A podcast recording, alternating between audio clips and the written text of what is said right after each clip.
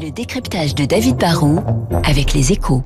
David, bonjour et bonne année David. Bonjour Bernard et bonne année à vous. L'année 2021, malheureusement, ne s'annonce pas très bien, et c'est un euphémisme, pour le transport aérien. Ah oui, c'est vrai que pour eux, l'année va pas être très bonne. Les premières prévisions commencent à tomber et elles sont même franchement pessimistes. L'an dernier, il faut s'en souvenir, le transport aérien a vécu la pire crise de toute son histoire. Le trafic s'est effondré partout dans le monde.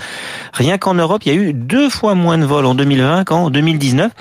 Et au pire de la crise, en avril, le trafic était en retrait de plus de 90%. Alors l'été dernier, grâce aux vols domestiques ou intra-européens, on était remonté à 1 vol sur 2, mais aujourd'hui, la perspective, c'est que la situation ne s'améliore pas du tout et qu'on se retrouve avec un exercice 2021 avec au mieux 2 fois moins de vols qu'avant la crise. Quelles sont les conséquences économiques d'un tel tsunami ?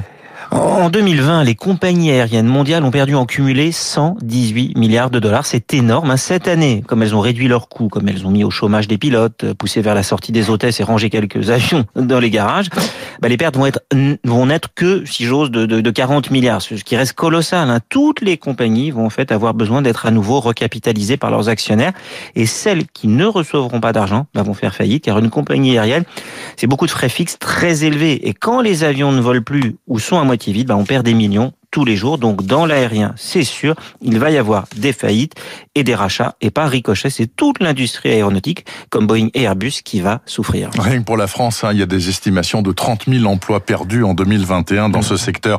Est-ce qu'il y a tout de même un vague espoir, David, ou pas du tout ? Un petit espoir, un jour, oui. Déjà, ce qui est sûr, c'est qu'on aura envie de reprendre l'avion. On aura besoin de voyager, ça demeure. On l'a vu en Chine, où le trafic aérien domestique a très bien repris. Mais les prévisionnistes sont quand même pour l'instant très prudents. Les plus optimistes disent que le retour à ce qu'on pourrait appeler la normale, c'est-à-dire la situation de 2019, ne sera pas au mieux avant 2024, ou même on commence à parler de 2026. Mais c'est sûr, la crise va être longue. On parle du variant anglais, du reconfinement dans beaucoup de pays. Tout ça, ça fait très peur au secteur aérien. En fait, il va falloir que l'on progresse tous très vite dans tous les pays en termes de vaccination.